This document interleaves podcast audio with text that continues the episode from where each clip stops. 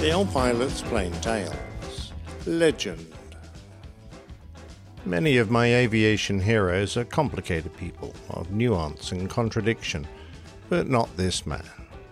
As I reflect on his life, so recently ended, I remind myself of his uncompromising, direct manner, but also of his enormous courage and skill that brought him to the world's attention.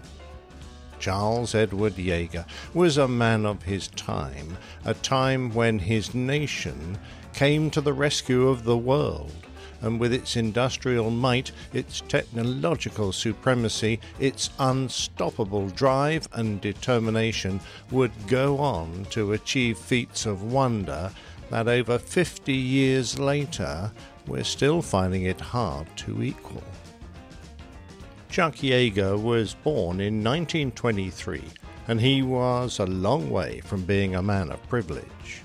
Like him, his father was stubborn and opinionated, something Chuck put down to his Dutch and German blood. Albert Yeager passed on much more than just his uncompromising manner, but the resolve embodied in his name, Yeager originally spelt with a J meaning hunter. The family first lived in Myra on the Upper Mud River in West Virginia, where Chuck's father worked for the railroad, shoveling coal, before they moved to Hamlin when he became a gas driller. It was tough growing up during the Great Depression, but with a safe income, the family prospered in comparison to many. Their dad often took the Yeager boys on hunting trips where Chuck's exceptional eyesight, later measured by the Air Force at 2010, and his steady hand made him a good shot. Albert also taught Chuck to be a mechanic, and at only eight, he was up in the gas fields helping to rig pumping engines. At school, he excelled in anything that involved dexterity or mathematical aptitude, but his English and history tutors despaired. A great sportsman, he would also have been a damned good trombone player if only I practiced, he said. But between girls, chores, homework, hunting, and fishing, his time was stretched thin. In 1941, Chuck enlisted as a private in the U.S. Army Air Force and became a mechanic at George Air Force Base in California. His age and lack of education made it impossible for him to become a pilot. But less than three months later, the United States entered the war. Recruiting standards were lowered, and his natural skills were soon recognized. Chuck Yeager was on his way to a cockpit. He'd been up for a ride with a maintenance officer, and he threw up all over the back seat, staggering out as miserable as he'd ever been, but it didn't put him off. He was also lucky that his records had been delayed, as his court martial for shooting a grazing horse dead with a machine gun while supposedly on guard duty might have put paid to his ambitions. His initial training complete and at the top of his class, he soon found himself in the Bell P 39 Airacobra, whipping through the desert canyons at 300 miles an hour, so low that the boys were leaving prop marks on the dirt roads. Chuck didn't much like the Airacobra. It was underpowered, and he joined in singing a song all about it. Don't give me a P-39 with an engine that's mounted behind. It will tumble and roll and dig a big hole. Don't give me a P-39. There was a gruesome selection process going on, as many of his colleagues killed themselves, auguring in or buying the farm, as he described it, and the accident rate was so bad that his group commander lost his job. Yeager didn't have much time for those who didn't make the grade, saying that he got angry at them for dying so young and senselessly and destroying expensive government property in the process. Having said that, Chuck took his fair share of risks. Befriending a local farmer, he tried to help him take down an old tree by topping it with the wing of his P 39. When he landed back, the maintenance officer wanted to know why his wingtip was smashed and full of bits of wood. I hit a bird, Yeager lied. Well, that bird must have been in one hell of a nest, he replied, and promptly grounded him for a week. Posted to be a maintenance officer himself, Chuck found himself flying the P 47 Thunderbolt which he promptly used to beat up the main street of his hometown, Hamlin, at 500 miles an hour. He was accused of wrecking the place, sending one old lady to hospital, blowing down crops, and terrifying horses, cows, and pigs in a miscarrying. Visiting the place afterwards, he would meet the love of his life, Glennis Dickhouse the sharpest looking dancer in the Elk Club Hall. His flying exploits were never ending when the back end of his P 47 blew up, pushing fire into the cockpit. As the aircraft disintegrated around him, he jumped for it, but was knocked out when his parachute opened. A sheep herder found him and tossed him onto the back of his burro. Yeager would wake up moaning and groaning in hospital with his back fractured. His back was still troubling him when he was finally sent to England to fly P 51 Mustangs out of RAF Leiston. He had named his aircraft Glamorous Glen, and he was sending his paycheck back to his girlfriend, but now he had more important things to cope with his survival. It was 1944, and Chuck was a 21 year old fighter pilot on his eighth mission. He already had one kill to his name, but now he was on the receiving end of the 20 millimeter shells from a Focke-Wulf 190. As his world exploded around him, he ducked down, but he was on fire. There was a gaping hole in his wing, and he was spinning down towards the overcast clouds. Moments later, he was in his parachute, dangling from a tree in southern France. Luckily, only a few inches from the ground, but dripping blood from his head and leg. He was now officially missing in action. Hiding in heavy undergrowth, listening to the shouts of the German soldiers searching for him, he treated his shrapnel wounds and studied his escape map. He stayed put overnight, and despite an intensive search, next morning he was still undiscovered.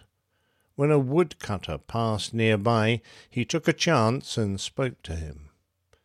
In the hands of the underground, Yeager started an adventure that would last over two months until he faced the final barrier, the Pyrenees Mountains.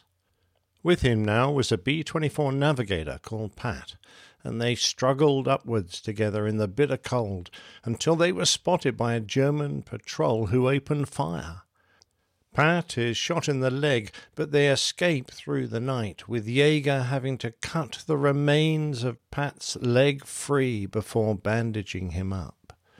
Yeager dragged the unconscious man over the mountains to safety, a remarkable feat that won him the Bronze Star for valor. Back with his squadron, Chuck fought a posting to the States so that he could remain on active duty, and goes on to become the first pilot in his group to become an ace in one day when on the 12th of October 1944 he downed five aircraft in a single mission.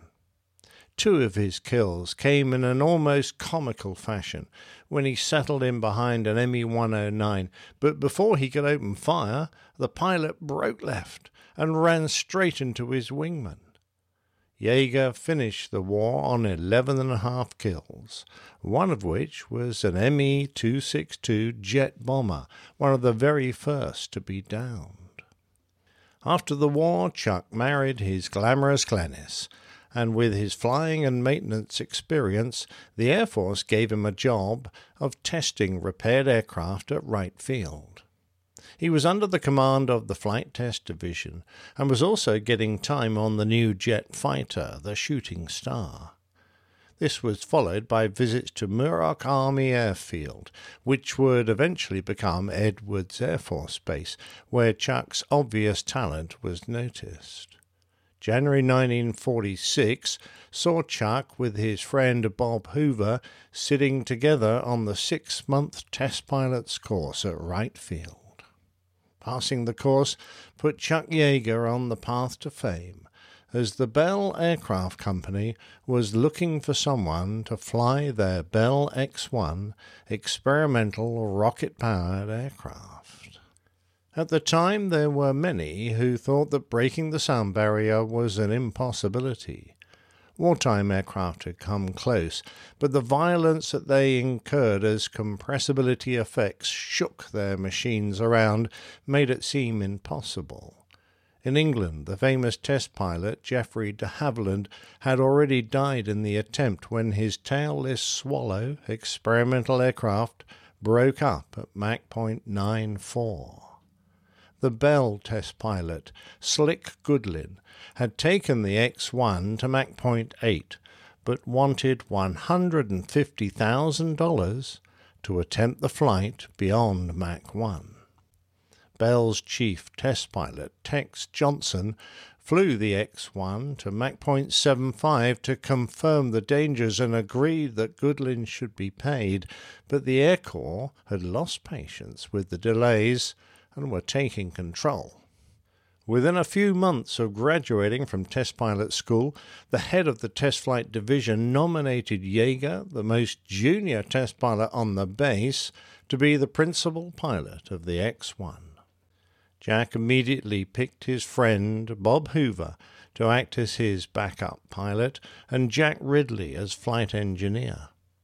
Looking over the ship, Yeager saw a bright orange bullet with razor thin wings. The only way in or out was through a small side door that threatened to cut anyone foolish enough to try to jump in half.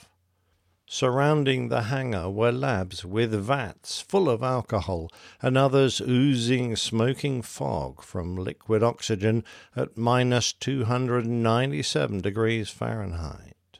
To illustrate the point, someone dipped a frog into a tank and then dropped it on the floor where it shattered into pieces. Yeager was considering taking this rocket ship through a very narrow region of flight never encountered before, through a supersonic shock wave. Now, a shock wave is a very narrow region, perhaps one thousandth of an inch, 0.025 of a millimeter thick, in which the air is in a high state of energy. On transitioning a shock wave, flow is violently compressed, its velocity is decreased, and temperature increased. When transonic and supersonic, conventional aerodynamics change and the alterations can be dangerous. The balance of an aircraft can alter dramatically as the center of pressure moves aft. Controls can become ineffective and the stress on an airframe destructive. Yeager's boss told him that nobody knew for sure what would happen at Mach 1 until someone got there. Some very good aviation people thought that the loads on the aircraft would go to infinity. You know what that means? he asked. He knew. Chuck practiced a few glide drops from the belly of the B 29 mothership from 25,000 feet. He needed to dead stick the aircraft onto the lake bed, even on a powered flight. The fragile undercarriage couldn't cope with the weight of fuel, so any left was jettisoned before landing. It also made things considerably safer.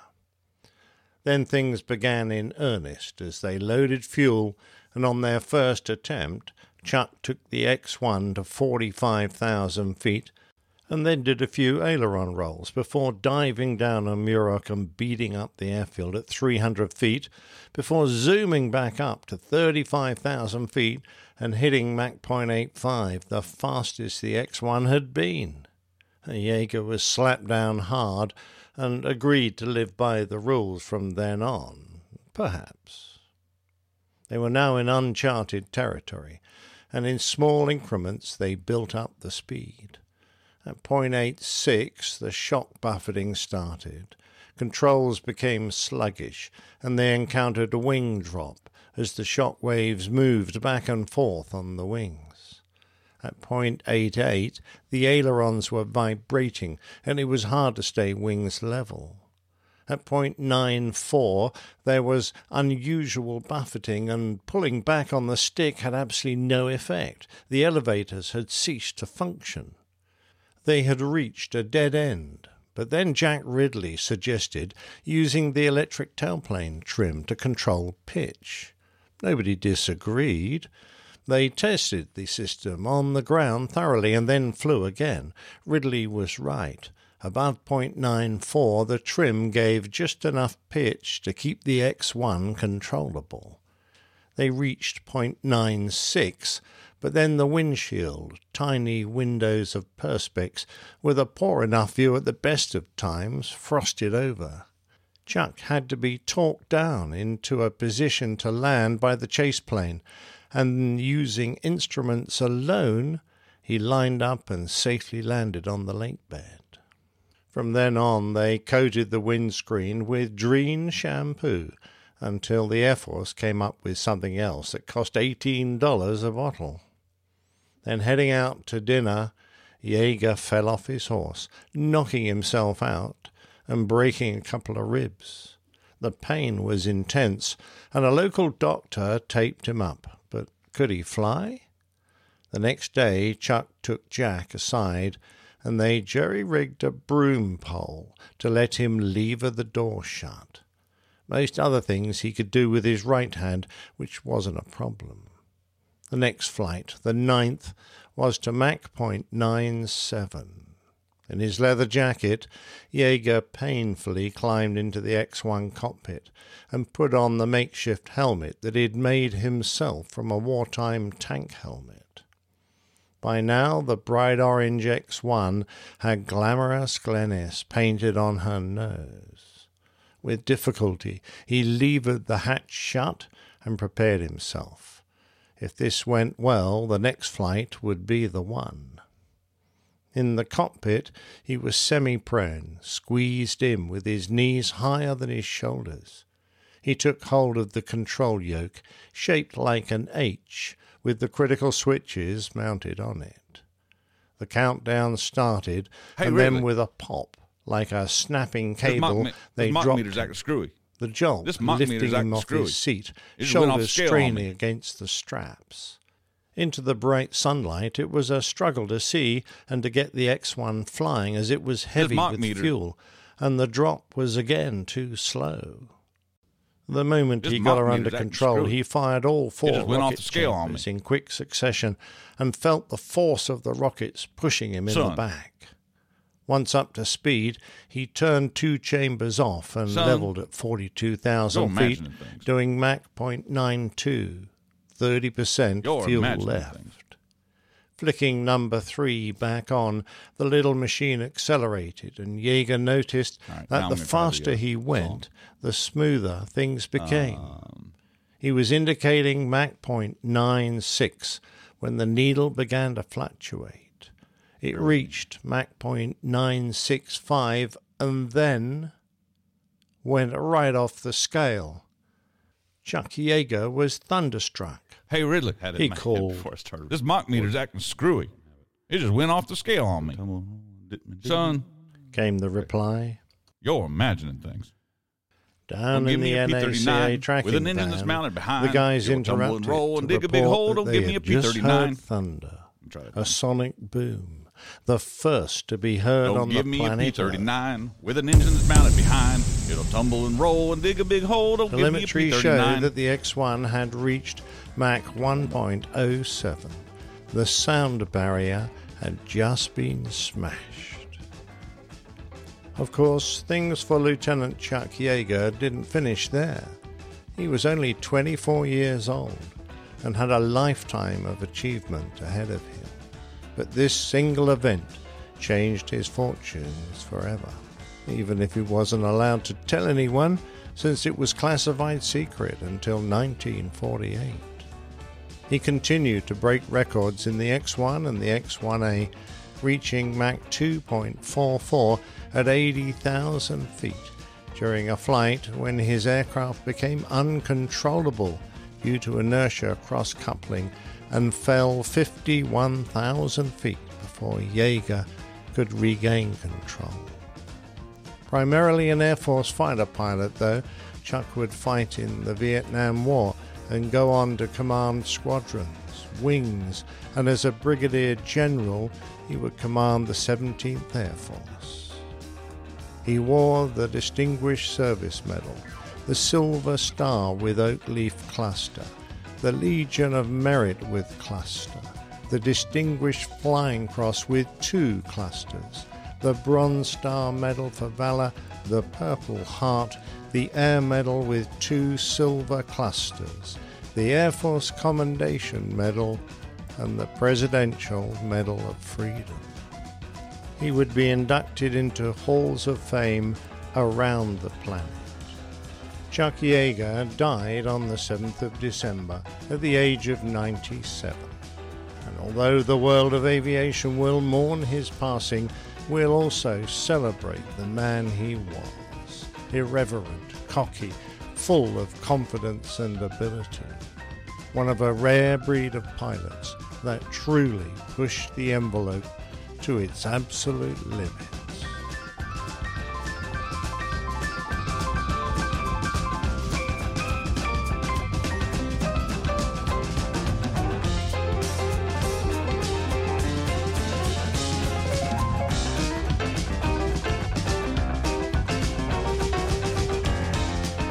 My enormous thanks to voiceover artist Greg Willits for his assistance in the making of this tale. He's available at gregwillits.com. Now, if you enjoyed this story, it'd be great if you could mention it to your friends and perhaps leave us a review on Apple Podcasts. Plain Tales is a featured segment of the Airline Pilot Guy Show. You can find us at airlinepilotguy.com.